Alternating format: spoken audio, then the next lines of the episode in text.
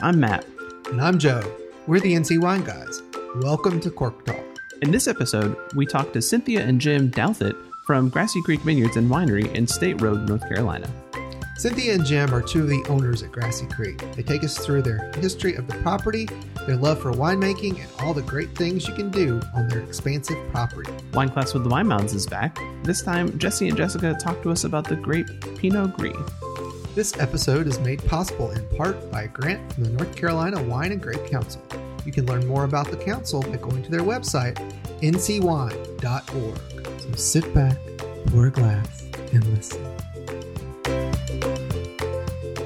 We're here today recording virtually with Cynthia and Jim Douthit from Grassy Creek Vineyards in State Road, North Carolina. Cynthia and Jim, welcome to Cork Talk. Well, thank you. Thank you. Good to be here. Yeah, nice to talk to you. So tell everyone who you are and what you do at Grassy Creek. Wow, it's what we don't do. well, that could be a topic too. Right. Well, um, I'm Cynthia and Jim Douthit. We're um, uh, part owners of Grassy Creek uh, Vineyard and Winery. We have three other partners to our team of owners, and that is uh, Lori and Daryl Rice, who were our original partners in beginning the business back in 2003. And then along the way, long story, uh, we have two other partners, which are uh, Lynn and Larry Nickum out of Winston-Salem, and Peggy and Steve Clark out of Kentucky. So the four of us are the ownership, and then we have the rest of the team. We have uh, about a half a dozen staff that complement um, between the vineyard and the tasting room and production. Quite the um, crew. Yeah, go ahead, Jim. Well, you just introduced everybody. I'd, I'd, I'd, add to the, um, and this kind of goes into the history, but Daryl and Lori Rice are, are our original partners. Daryl and I worked for a company called Chatham. Chatham owned the land that is now Grassy Creek, and Chatham was bought out by another company. I had already left and started growing grapes and thinking I was going to do that as a, a career, um, retirement sort of career. And Daryl calls and says that the new company did not want the farm, and the opportunity was there for the two of us, or the four of us, to um, purchase a farm. A lot of things had to happen and fall in the right places and, you know, signing our lives away. But we finally. Um, Daryl did it. yeah, Daryl's amazing business partner.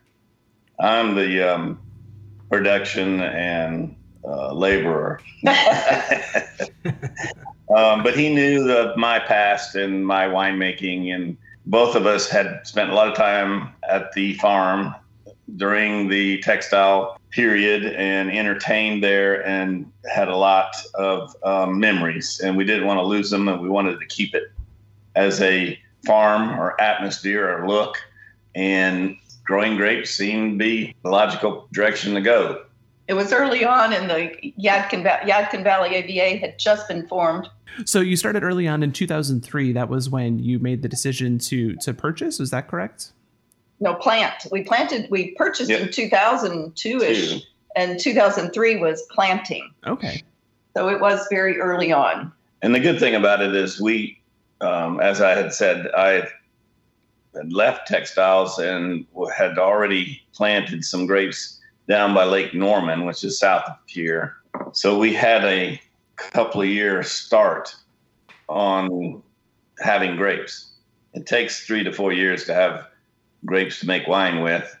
And I think it takes four or five years to actually get a, enough age on the plants to make a quality wine.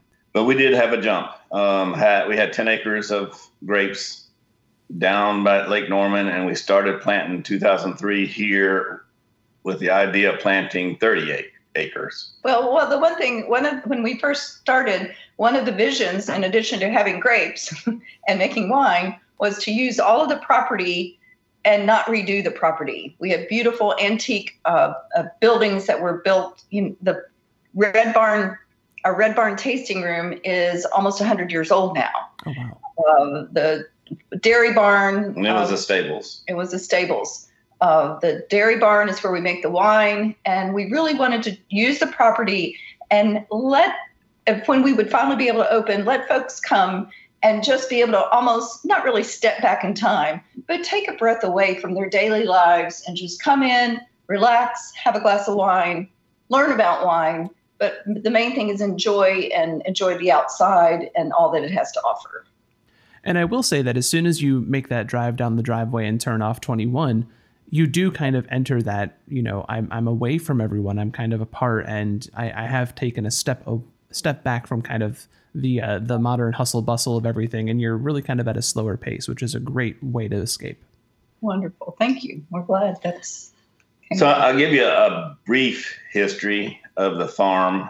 Goes back to the Hanes hosiery and the Chatham textile families. They wanted a um, hideaway, and uh, they had a bought this farm. Originally, it was high somewhere in the neighborhood of 4,000 acres, went all the way up in the mountains. So over the years, the Chatham family eventually end up buying out, I believe, the Hanes family, and they're the more local textile company. Made their fortune in wool during World War One and Two, wool clothing, wool blankets. But then they also got into automotive fabrics and residential fabrics the textile family, like all others, started a textile business, started um, getting smaller and smaller. And then there was a um, hostile takeover. That was the first time that the family lost the textile business. Um, at the time, unfortunately, the farm was attached to the textile business, so they lost the farm as well. So it became part of another textile company. Then it started going, it actually got bought out a couple more times until where we came in. I think, let's see, the vineyard in at that point in time was one of the few in the area. There was Westbend, you know, there was a say three or four around us. Mm-hmm. Um, we were comparing ourselves to what was here, looking at the grapes that they were growing trying to decide, okay, I know what we have down in Troutman, Troutman that, by Lake Norman, which was 10 so acres of red grapes.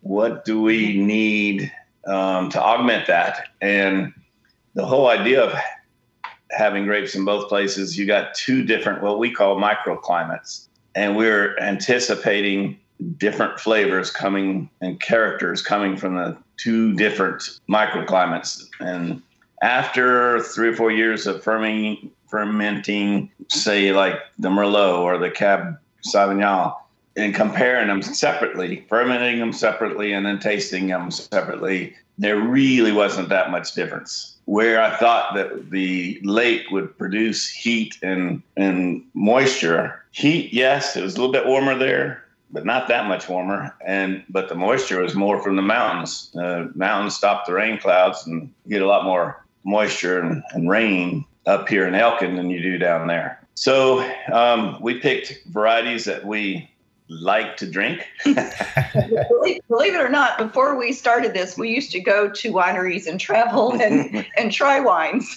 yeah, it's like we had more time. Right. But yes, uh, we started getting into various different great varieties that we didn't have down there. We had the normal Merlot, Cab Sauv, Cab Franc, uh, mostly red grapes. Mourvedre, there's some red grapes we had down at Lake Norman. And Barbera. Um, and Barbera. But then we planted some of those and then extended that to, um, at the time, it was, we had Viognier, Sauvignon Blanc, Pinot Gris. We have Sangiovese, Sangiovese. and Syrah. Lots of Chardonnay. Yes. So that's how we. That's sort of the complement of the two vineyards is where we ended, and then when uh, with our selection, and then when we saw what we wanted to do more of, then we added to that in the Elkin Vineyard. So now we produce um, off and on. There's about a dozen wines that can be found on the wine tasting menu at any given time. Um, primarily that would be uh, our Barbera, which uh, we love, the Italian grape. And we have Cabernet Sauvignon. Uh, we use most of our Merlot in some blends. Uh, we have two blends. Um, one is the Red Barn blend, which is since day one, our first vintage of 2004 is Merlot, Syrah, and Sangiovese. And then we have uh, a brand new blend that we just uh, released two weeks ago called To the Max. And it's named after our dog Max, the Labrador who helped us plant both vineyards and lived a wonderful 15 year life at the vineyard and spa of um, and it is a blend of Cabernet Sauvignon, Merlot, and Syrah. Uh, and it's been a great release so far. And let's see, so going on to that, then we have the Chardonnay. We do a couple styles, steel and barrel fermented. And we always have enjoyed a local vineyard that we uh, purchase Riesling uh, from. It's a little higher elevation, and so we have always, the last ten years, had a Riesling on our menu. Um, well, we, we grew also, it. We grew it at first, but it, it was it's a tough grape to grow, um, and I didn't have very much protection from deer and birds, and so it was we're struggling to get a crop. And they were growing it better in a higher elevation with less pests, less problems with mold mildew. So we decided to go with them 100%. And um, we've been with them ever since. And we do that in a dry style. Yes. And the couple more things to go along with what she's saying. Our Chardonnay is, I have always done Chardonnay old world style, but also fermented on the skins. So I know there's a new thing around the world where they're calling it orange wine or something, but people have been doing uh, skin fermentation on uh, Chardonnay grapes for forever, so it's not new. Um, and I've been doing it for 40 something years. Uh, so it's our Chardonnay has a little color to it. Some people thinks think that if it has a little color, then it's been exposed to oxygen too long, and that's not true. It comes from the skins. Um, so it's a different Chardonnay, and we've done pretty well with it. It definitely is one of the, the bigger, bolder Chardonnays that are out there for sure. Yeah, yeah I like to say, tell our customers that it's um, a very healthy Chardonnay. nutrients from the skins that yeah. come in with the fermentation. Your parents always said, eat, eat that potato skin and eat that uh, apple skin. All the vitamins are there. That's right. Um, so a real important part also is we we really enjoy uh, dry wines, but we also wanted to bring uh, a little bit of semi-sweet uh, complement to our selection. So we created a separate brand called Klondike Farm Wines and they are table wines and they're semi-sweet usually at the max mostly 5% residual sugar at the most um, if that much. And goes back in history. and that goes back tying into the farm. And what the farm brought to us is continuing the legacy and continuing the legacy of a farm in operation but also in name there's a lot of name recognition for the 3,000 employees and their descendants that used to work at Chatham Fabrics and remember the dairy. So it's, it's really interesting. Uh, the table wines, we have three. One is a red blend, a white blend, and uh, a blush. And they're named after the cows, the Guernsey cows on the farm. So it's been a, a fun um, group of wines to have. And, um, and it pleases a definite uh, clientele uh, to come in and have a nice offering like that. And that wine is packaged a little differently than your dry wines, right? Right. Good yes. Point. Good yeah. point. Thank you. Yes, it's uh, in a what looks like a milk bottle and a glass milk bottle uh, from the days of your door-to-door delivery by the local dairy and milkman, which was Klondike Farm. Um, we have not a perfect replica replica of a milk bottle because they're hard, a big wide mouth. You know, you wouldn't want to waste that much cork, and you need to, some way of capping off wine, unlike milk. Um, so, finding a uh, manufacturer of a authentic milk bottle that can be sealed like with threads, you know, on a cap, uh, it's been daunting for us, and it's a work in progress. We're still looking for that optimal example of a milk bottle, but uh, we're close and people recognize us by that bottle. And I like the uh, cow on the front. It's a my. We were struggling at the time with how to get this done quickly because we're always behind the line with getting the label, getting the name, getting the visual. Because um, there's a thousand things to do in creating a wine. And uh, one of the artists of the textile company that I worked at, I asked her what she was doing at lunch, and she said, "Oh, nothing." I said, "Can you paint a cow?" And she said, "Sure." and she said, "What kind?" And I said, "I don't know, a Guernsey, whatever that looks she like." looked it up. Anyway, it's a fun cow. I call it. Doesn't look like a Guernsey cow. It's wonderful though. I call it our Andy Warhol cow because it reminds you of Andy Warhol's art. And it's a great uh, story too. Painted right on lunch. So that's that's a perfect Right. a perfect Yeah. way to tie it in. Yes. Um. Okay. So. So, that gives you a hint of what uh, I'm segueing into uh, something you're probably going to want to know is our uh, what each person brings to the table, um, experience and so forth. And Cynthia just said um, she's a designer and she was been in design all her life. Um, has a lot of education in what colors and so forth do. And you can see her handiwork all around the farm. Jim Douthit, myself, uh, I was a gypsy. My dad in the military and traveled all my life. And dad was a winemaker, and I made wine with him on every kind of fruit, every anything that had sugar in it. We made, uh, you know, I'm doing quotation marks, wine. but uh, the uh, most experience I got, I was when I went to college. I fully intended to be a pharmacist. A lot of chemistry and life changes, and that didn't work out. And went into textiles. Was in New England. Fell in with the Portuguese there, and made wine with um, three other mobile winemakers. We go from place to place helping everybody and learned a lot from them. However, they're not worried about longevity of the wine. They're going to drink it from year to year. It doesn't matter. They make just enough to make it to the next season. So, and they write nothing down. They have no recipes and stuff. And so when I came back south and we decided to get into grapes or winemaking, I did um, sign up at Surry Community College and started taking some classes there. So that's my history. Chemistry helps a lot um, if you want to be a winemaker. Um, and then our other partner, one of our other partners is Larry Nickum. He's a doctor, and his wife happens to be a lab tech. And then she signed up and graduated from UC Davis, California, online, and a wine, brought a wine degree. a wine degree. Yes, sorry, Mhm. and brought a lot to the table. I'm a make the wine, taste it, adjust it based on taste. She's a numbers, data, as you've been hearing on the news everywhere. Data, data, data, data. um, and it does. It helps, and it helps you make the right decision. You know, your your your um, history and your expertise of all the years behind you doesn't solve every problem. You, it sure does look help to know that it's off balance for a particular reason, and here it is. And then you know what to do. Yeah, Lynn started as the cellar rat working with Jim, got her degree, and now now now we need another cellar rat. Because we're needing to make a lot of wine. So I basically say she's new world and I'm old world, and mesh. We try to mesh those two things together. It seems to work out fairly well though. I think so. Yes, we've both grown.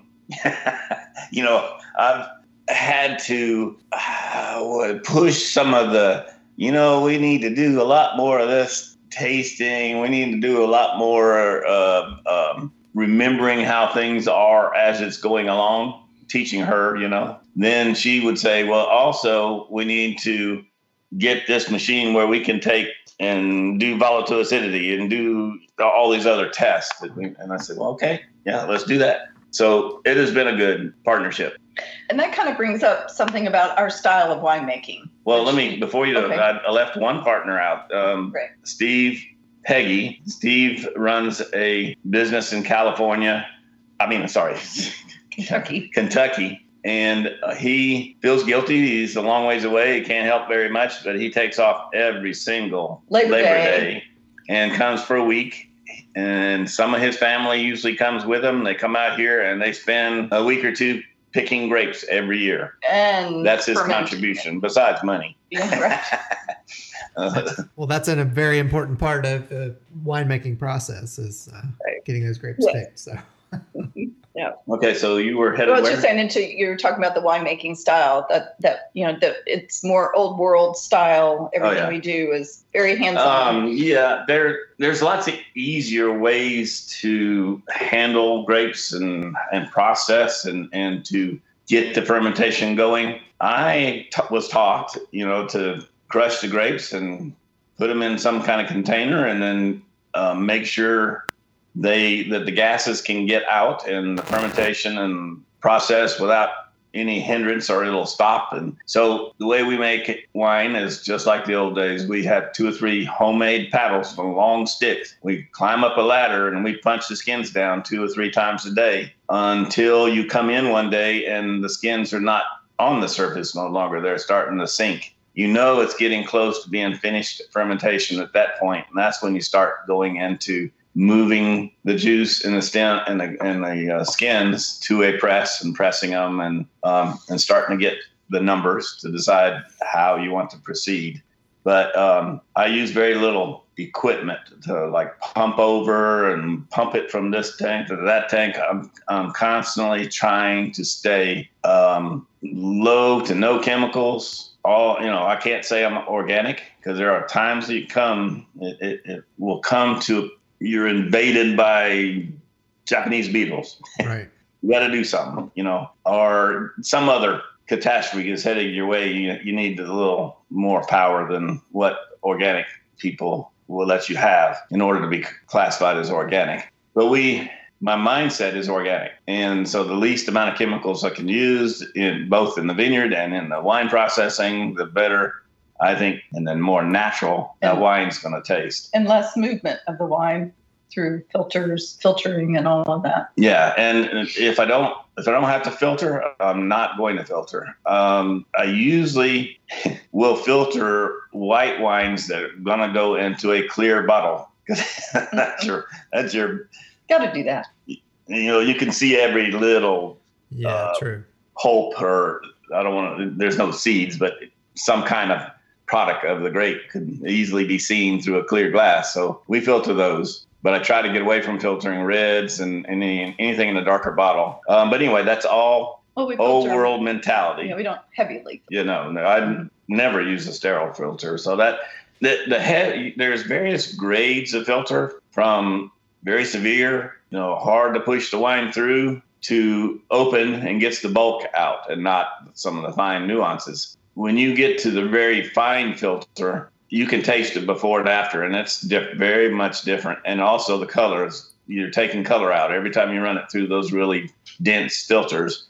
Um, and I don't think the wine's natural. It's not what God gave us, you know, out there in the vineyard. So uh, I don't want to mess up what comes naturally. So this is actually a really good time for us to take a quick little break. Uh, and okay. then when we come back, we will uh, let's talk a little bit more about the property and working in the vineyard, and we'll kind of see where the conversation takes us from there. Okay. All right. It's time again for Wine Class with the Wine Mouths. Jesse and Jessica, welcome back. Thank you. So the last time we talked about Viognier. So what variety are we going to discuss today? Today we're talking about Pinot Gris. Hmm. Okay. Yeah. So Pinot Gris actually can go by two different names depending on its origin. So Pinot Gris is what it would be referred to in French, and it is a French grape um, that's part of the Pinot family from the Burgundy region. And it's a pinkish gray mutation of Pinot Noir, actually. So mm. Pinot Noir, Pinot Gris, and Pinot Blanc are all mutations of the same variety, which has been confirmed by DNA testing.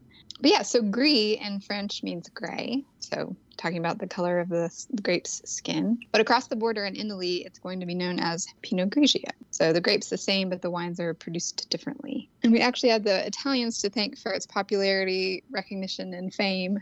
But it's grown here in North Carolina as well. And in North Carolina, it would be pronounced Pinot Gris, or maybe Pinot Grigio. But uh, yeah, sounds accurate.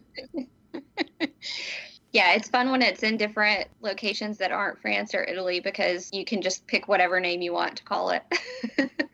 So in the vineyard, Pinot Gris does pretty well. A lot of times, some of the finest Pinot Gris you'll find come from cooler vineyard locations. Pinot Gris is naturally pretty low in acid, the grape. So tricky in warmer areas because you know the grape can lack acid and so warmer areas kind of prevent you from keeping a lot of the acid. So you could just end up with a little bit of a flabby super high alcohol wine which some people may want but the best ones come from cool areas it can be grown in North Carolina, and there's a lot of vineyards in North Carolina that grow it. It can be a little tricky and susceptible to some of the different mildews. The cluster of grapes is a little bit tight, so some of the mildew can get into the grape clusters easier than some of the other varietals. But all in all, it grows pretty well in North Carolina. So the French do it.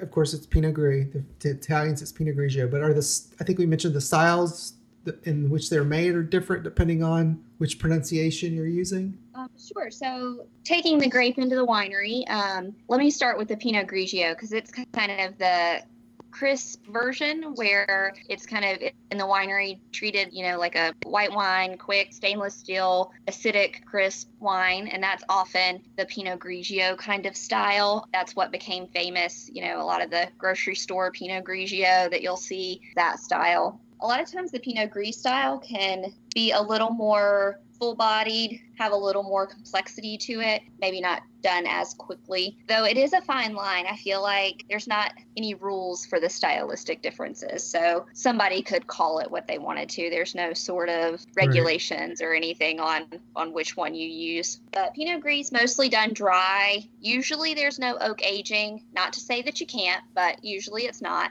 And there's also some different things with Pinot Gris. It's used in champagne. It can also be used to make orange wine, the new the new trend. Orange wine is basically where you let a white wine sit on its skins for a little while. And I think the orange kind of came from the Pinot Gris because the skins of a of Pinot Gris grape are that pinkish gray color that Jessica mentioned. And so when you let it sit, it kind of does turn an orangey color instead of pink like a red grape would. Yeah, we actually got to we kind of accidentally made our own orange wine. I oh, think oh, a couple right. years back. We were invited to come pick some of the extras in the, in the vineyard from Haze Gray, and so we got some Viognier and Pinot, and we, based on how we processed it, it was an orange wine. and I just sent my husband down to the basement to get some, put it in the fridge so we can try it because it's I think it's been two years at least. So it's pushing its upper limits of drinkability, I would imagine, at this point. Well, do a report but, back on that adventure. Yeah. Maybe that will be my thing for Open That Bottle night. Which will I will be celebrating in my home tonight. I mean, we have cases of it, so maybe open that case night.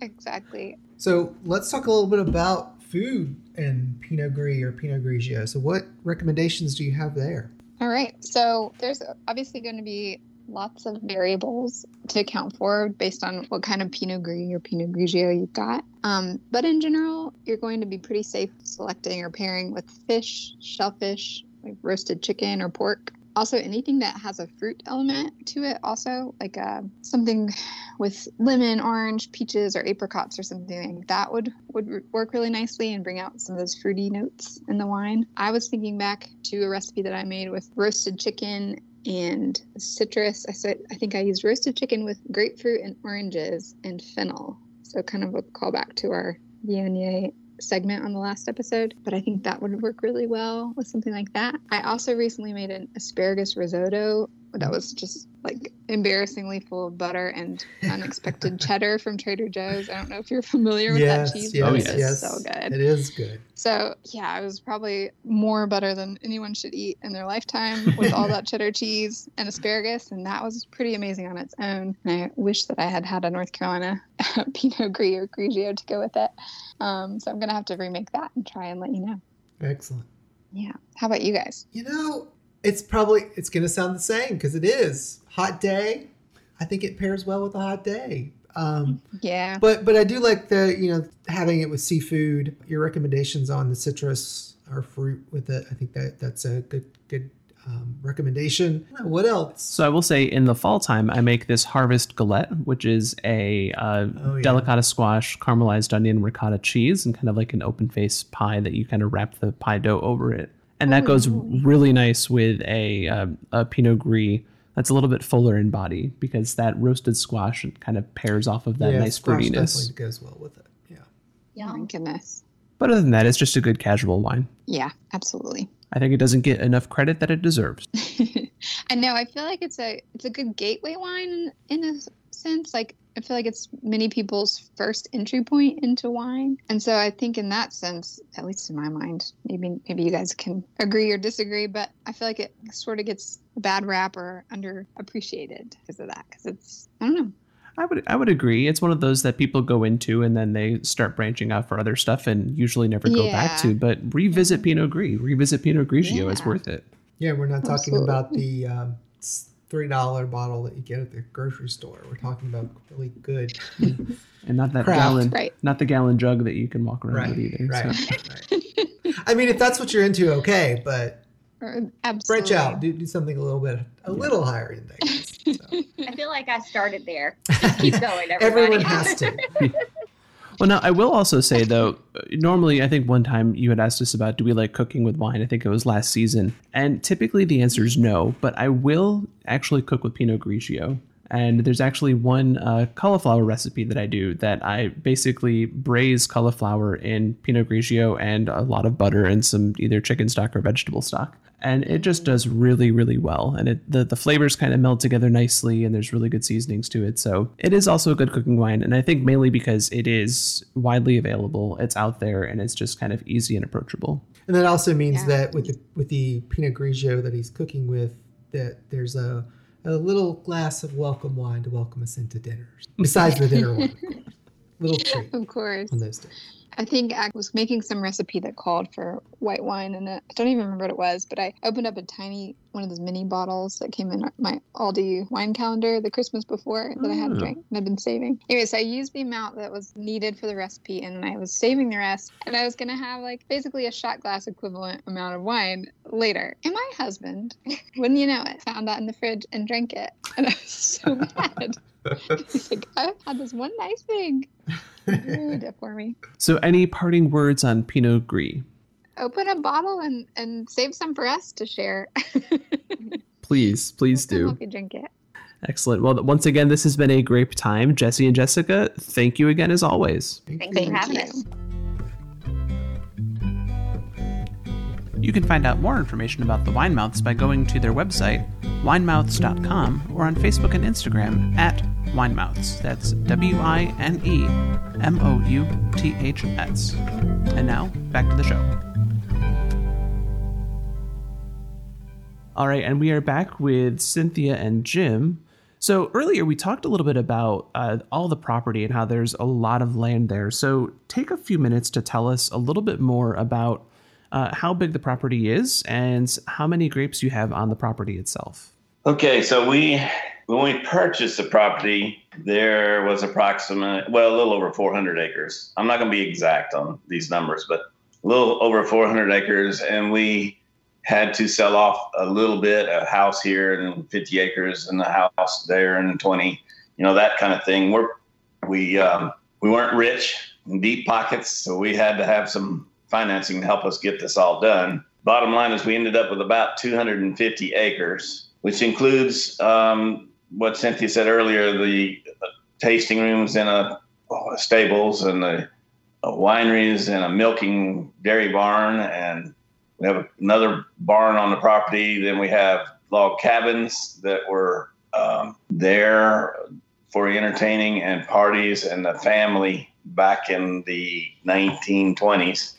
Um, so the vineyard originally was 30 acres, and intentions were to um, double that within five years. And Uh-huh. yeah, yeah. um, so we planted the 30 acres, and we were going to put a fence around. We were going to do this and that, and money starts, um, restriction starts coming, and we find out that it's a lot more expensive than we thought, and um, so we tried to uh, keep the birds and deer from eating all our product at the same time keep 30 acres alive. You have every year you have uh, a loss of some percentage one two three percent from various different things that happen in your vineyard mostly uh, weather related. Uh, but some disease could get you if a disease gets you it, it could be a lot more drastic than a weather problem. Uh, lightning hit one of our metal posts and took out one whole row. Oh wow! Right, fried them. You know, it's, so it's just things like that can happen. Freezes And- uh, a continuous freeze, I don't know, eight years ago or so, we cracked open all the Pinot Gris. So we ended up ripping, rather than replacing, we ripped that whole section out. Yeah. So now we're down to about how many acres, Jim? We're, I have actually taken up a, a couple of varieties and we probably will replant them, but not at the same. Like the Pinot Gris that we mentioned earlier, we're not going to grow that anymore. And the Grenache is gone. I don't know. It's, it's a long story that a farmer told me what we did wrong. Uh, basically, there was a forest there, and um, a forest that has uh, black walnuts, and black walnuts have sap that hit in the soil, and it keeps the competition away. So we, what we should have done is plow up the field for two or three years before we ever planted a grapevine. That was kind of the sum. That was just one section of it.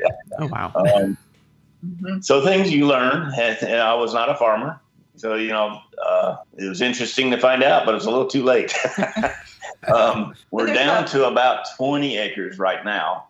The vineyard down, and we are getting older. The all four partners are getting older, and we're getting uh, less uh, aggressive at wanting to work. um, the vineyard down in Troutman it was a 35 to 40 mile uh, away trip. So I was constantly loading a tractor on a trailer and going down there and cutting the grass or or um, checking on the vineyard, watering, uh, fertilizing, and then coming back up and then going back down harvest, haul the grapes back up. You know, so transportation, that time and, and effort just didn't seem worth it, and we gave up that vineyard, the whole 10 acres um, down in Troutman. No longer uh, is being well. I actually, it's some other farmers are using it now, and they're growing things for the farmers market, which is good, and using the my trellises to hold up their plants. And the whole the irrigation system is perfect. yeah, Yeah. yeah. Um, so to answer the question, the other thing on the property is we have uh, two lakes, uh, a large lake behind the cabins, and then a smaller pond that's out by the vineyard, and the rest is um, woods. Uh, and so that I think That's pretty much perfect, sums up. Well, that's a perfect intro into the whole Elkin Valley trails. And we were sitting on the Mountain to Sea Trail, and and so we have a wonderful trail system that connects us to other places within our our local area of Elkin. Yeah, we were approached by the Mountain to Sea Trail um, people that uh, convinced us that we need to let them go through our property, and then we end up. It's been a blessing to us. Um, I don't know, and I don't want to use say this, but um, even the COVID has not been a hard time for us because we have a lot of outdoor uh, room, and we're a country. Uh, type farm, we could put all our people outside. So we now have tables all over the field, and uh, we do trays, and people take off to various different tables and keep their separation.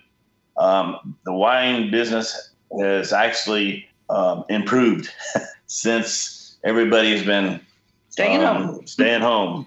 Yeah. So the where was I headed with that? Well, we were talking about the um, Elkin Valley trails. Yeah. and how important that is uh, for and what I like to say is we have a very active vineyard and winery. You can come, you can sit out in the field, play cornhole, you can go on a two mile hike, come back, you can just go sit down at the creek and sit on the bridge and walk down and let your dog run in and picnic. So it's a very active place. Um, family, friends, dog friendly, um, on a leash, um, just a real casual family lifestyle. Winter time we had fire pits going and heating things and that so that didn't slow us down. So we've done re- really well. Um, the last couple of years has, has been um, telling us maybe we didn't make a wrong decision going into this business. Yes. um, it's a very it's a it's a hard working um, you have it, it- it's glorious to look at your vines and have a glass of wine and some cheese and sit out there and look at you know late evening when the sun's going down it's beautiful but man it took you a lot of work to get to that point It makes you appreciate all along the way what so many farmers have done all their lives. Uh, the farming is the hardest part of the whole business. grapevines are susceptible to all sorts of maladies and um, there's been a lot of science in the last 50 years that's helped us to grow vines that are created in other countries and make them adapt to our climate, our soils. Um, there's grafting going on. There's all sorts of things going on that the scientists have helped. Uh, but you can't stop uh, hail damage. You can't stop uh, a spring, summer, and then a three night freeze after the vines have come out for, you know, and you've got green leaves everywhere, and the three night freeze rolls them up and turns them brown. And it's heartbreaking when things like that happen. Farming is the hardest part of the wine industry. And the other thing, just um, just things that we've learned, um, you can't predict anything. yeah. I mean, you can have the best laid plans, but it's probably not going to happen that way. But that's the way life is, also. So That's You true. have, to be, you have to be ready to roll with the punches and, and make changes as the year goes on. Um, you know, in the tasting room, it can be pouring down rain, and you'd get a huge crowd that day. It could be pouring down rain another time, and there's three people. so you know, the sun's shining and it's gorgeous, and everybody's there. The sun's shining and it's gorgeous, and nobody's there. It's just there's you know no rhyme or reason to any part of the business. the Funny. the thing is, um, North Carolina, I think, has a future. Um, we're starting to win. We, as winemakers across the state, are starting to win some um, prestigious awards and some international awards, and starting to make our name for ourselves. We're we're no longer who those people there on the other coast, that East Coast, what they trying to make wine. Well, they know us now. So um, we're competition to them now. You know, we're still a budding industry, and we're still learning about the um, way to keep our grapes uh, going and get the best quality grapes out of our soil and our climate. Uh, we will probably forever keep doing that. But um, I think being on the East Coast gives us opportunities to maybe come up with some things. Um, I'm not talking muscadine, scuppernong. You know, I'm talking varietal wines that have different uh, nuances and flavors that the California coast doesn't have. So I think there's a there's a place for us, and I think there's a future for us. Uh, it's a matter of who's going to hang in there and stay through the hard times. I tell people that come in and want to talk about going into the business, I tell them, uh, you're getting in the business for the next generation or the generation after that. It's not your generation that's going to, unless you're a big time millionaire anyway. And this is fun and the tax write off. You know, that's one way. The other way is you're building something to leave, you know, some something for somebody else to take. Because by the time you're old, you've got the bills paid for, you've got the tractors, you've got the wells, you've got the, all the infrastructure laid out and it's going and it's paid for, and the next generation can come in and build on it. And then there's the whole side that the whole NC State, uh, the North Carolina, everyone, just like you all, uh, Oh. what you're doing. And there's help. so much going into making North Carolina wine become a nationally and internationally recognized region. And we're very appreciative of that because it, it does take, it takes everyone. It takes all the marketers, it takes all the ag people, it, it takes it all. So And we have in North Carolina a great group of people. They're, you know, um, helpful to each other. I don't think there's one winery that will snob some other wineries ask for help. You know, we will um, do whatever we can to help them if they're in hard times. Um, so we're or something happens. yeah, Yeah. and and we get comments after comments about how nice um, the North Carolina, the, you know, the tasting Wineries. rooms, the people inside the tasting rooms, uh, you know, and you know, I don't, I don't know how where you say it came from, just our upbringing, I guess, but uh, we get those kind of comments constantly. Well, we like to work together. We like people. Mhm. Mhm. That's a good thing. Well, speaking of working together, let's talk a little bit about the Surry Wineries organization, and you guys are active, actively par- a part of that, and what it does for uh, the wine industry in Surry and Wilkes counties. Okay, Surry Wineries came about. Um, shoot, it almost 2003 or four, somewhere in there, maybe Five. five. Six. Um, there was a few of us got together, and I'm gonna say we got together to eat at a restaurant after closing hours and drink wine and talk about the the, the industry and uh, what problems we had and what future things we were going to do. Turned into a um, group that wanted to get together and actually help each other in ways like we talked about putting our purchasing purchasing power together and order a trailer load of bottles instead of a UPS truck, you know, because it's a whole lot cheaper. And um, putting together our group as in advertising. And then we decided we start doing some a little mini festivals ourselves and started. Then we came up with the uh, winter passport. Winter passport's been a blessing for us, mm-hmm. and um, we did that because we realized that uh, the winter months were, were, a little bit uh, hard to um, sell wine and get people to come out. So we did the passport and did early sales, and people came to uh, our wineries and took advantage of some of the things the passport gives. And that was back in the days when the whole Yadkin Valley wasn't as well visited and wasn't quite as big. There weren't quite as many wineries. So we were trying to just push traffic uh, to come to the area. Some now, people say, "What are you, you worried about competition?" No, we're not. Bring the competition on because all that does is bring more wine drinkers. Exactly. Um, right.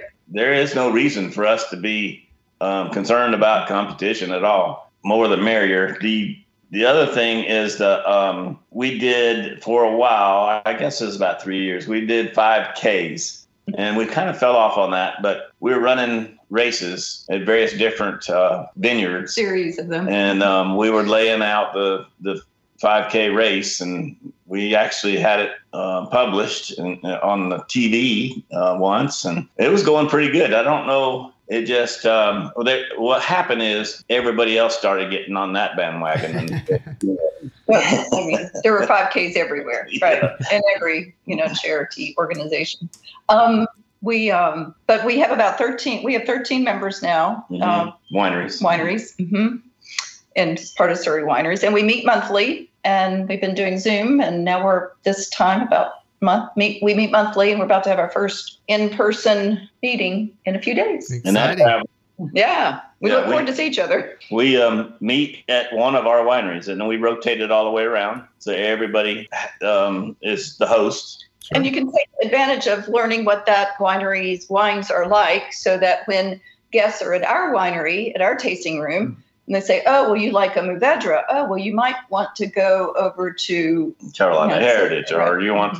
You know, we travel around and, and have those meetings each one of their wineries, but and the one of the r- rules is is well, we bring leftover bottles from our tasting room um, to the meeting and then but we get to drink their wine and sample their wines, uh, the host, and uh, that's what uh, Cynthia was saying. Is it allows us to be better, better educated right. on you know who has what. And that's a great thing too, because too often we hear from people who are in the business or in the industry, it's very difficult to get out because when you're open, the others are open, and when you're closed, probably the others are closed too. So this is a great way to really share not only the like the, the purchasing power and kind of collaboration, but to like you said, get out there and taste what everyone else is doing. Speaking yep. of that, we just expanded our days. We're now open Wednesdays through Mondays. So we're closed Tuesday. Okay. Um, so now we're even more tied down. but we're having people come, so we we um, thought it might be a good idea to try for summer. Oh, absolutely, sure. absolutely. And no, speaking of uh, you know tasting wines as well, so what would you say has been your favorite wine that you've ever produced or or you currently have right now? Do I have to pick one? yes, you have to pick your favorite child. Oh goodness. Um, well, I'll, okay. So the, my favorite wine that we've ever made was our 2015 Cabernet Franc, and we have just recently sold out of that, and so I am very very sad for it to go but I have some bottles I put away, just and put away. But it was a it was a smaller uh, vintage than we've had, uh, and right now we won't have one for a while. So it's a it's going to be a memory, and we have people coming in all the time saying, "I came to pick up a bottle of the Cab Franc," and they're they're like me, kind of sad. But I have a second favorite, and that's the 2017 Barbera. Uh, I go by varietal. Mm-hmm. Um, and we have one, the blend. We didn't tell you how that that was that was Oh. pretty unique. from a from a from a memory and everything about it. The first Red Barn blend we ever made, it, it was It's awesome. is a favorite just because of how it was created. and it was creating created in this red barn, which was a stables, and it was still dirt floor and stalls along one wall, and the best sanitary conditions you can possibly have. you know, I'm in there trying to make wine, and the we didn't have a lot of volume of any one particular grape, so I created. Um, or we created various different blends, and we vi- invited friends, some wine snobs, some not so much. Uh, and then some beer drinkers and some people that had no uh, wine experience at all. And that's what we were looking for a diverse set of palates. And uh, we did the wine test tasting, and the one blend that they most liked, the majority of them, is what we went with. And that was the Red Barn blend. And we've had it ever since. And it's been almost the number one seller every Every year. It it looks like something's going to knock them out, but it doesn't. It always comes up to the top. Yep. Um, but so you can get by on a nasty floor if you're careful. absolutely absolutely so we're kind of winding down on our questions here uh, this has been a really great conversation what is something that you want your customers to know when they come to visit Well, I think my wife said it uh, fairly well just uh, earlier on. Uh, we want people to come to our farm and bring your dog, bring your tennis shoes. You know, don't. Um, we want to hear their comments, good, bad, ugly, doesn't matter. Um, come and bring your blanket, throw it out on the grass. You know, use the chairs and tables we have outside but come and be relaxed. We like everybody. There's no uh, whether it's by a fire or coming and just under a you know uh, umbrella, get out of the sun, or hiking the trails and having something to drink after the hike. Um, everybody's welcome. They're uh, we want them to come and feel as they're part of our Family. family. Yeah. We like to have a family atmosphere and and we want them to know that we enjoy making wine and we enjoy seeing them and sky's the limit. Mhm. and we have a nice, good family that's helped us all through the years. Yeah. That's important. So uh, maybe tell folks how to find you both physically and virtually um, Mhm. so that they can come visit.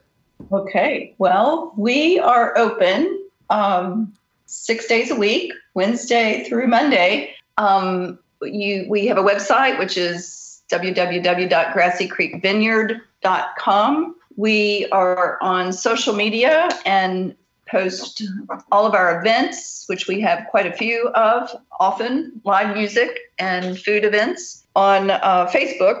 Um, we also are on Instagram and on Facebook, we're Grassy Creek Winery. On Instagram, we're Grassy Creek Vineyard. Uh, follow us in both places. We really enjoy posting and letting everyone know what we're doing.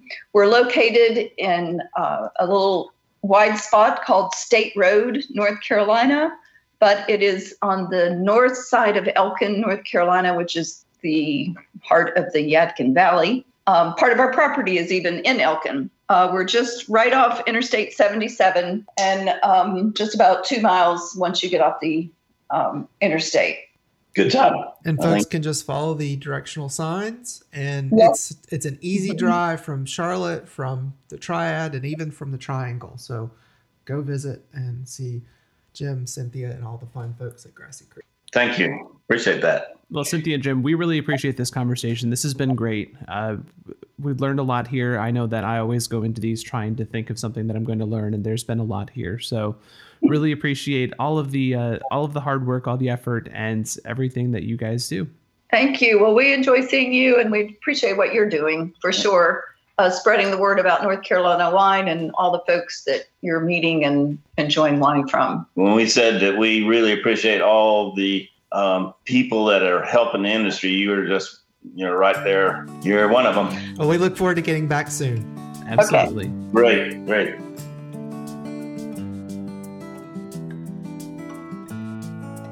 That's it for this episode of Cork Talk. Thanks again to Cynthia and Jim. We highly recommend you plan to visit and take advantage of everything that they have to offer. There's something for everyone. If If you like this episode, be sure to subscribe to the podcast and leave us a rating and a review. It helps others find Cork Talk and lets us know how we can improve. Did you know we have a Patreon page? You'll get patron only content, early access to each show, and more when you sign up. You'll find more information at patreon.com slash corktalk. And don't forget to follow us on social media. You can find us on Facebook, Instagram, and Twitter at NC Wine Guys. Until next time, and remember, cork only talks when it's out of the bottle. Cheers! Cork Talk is a free run LLC production.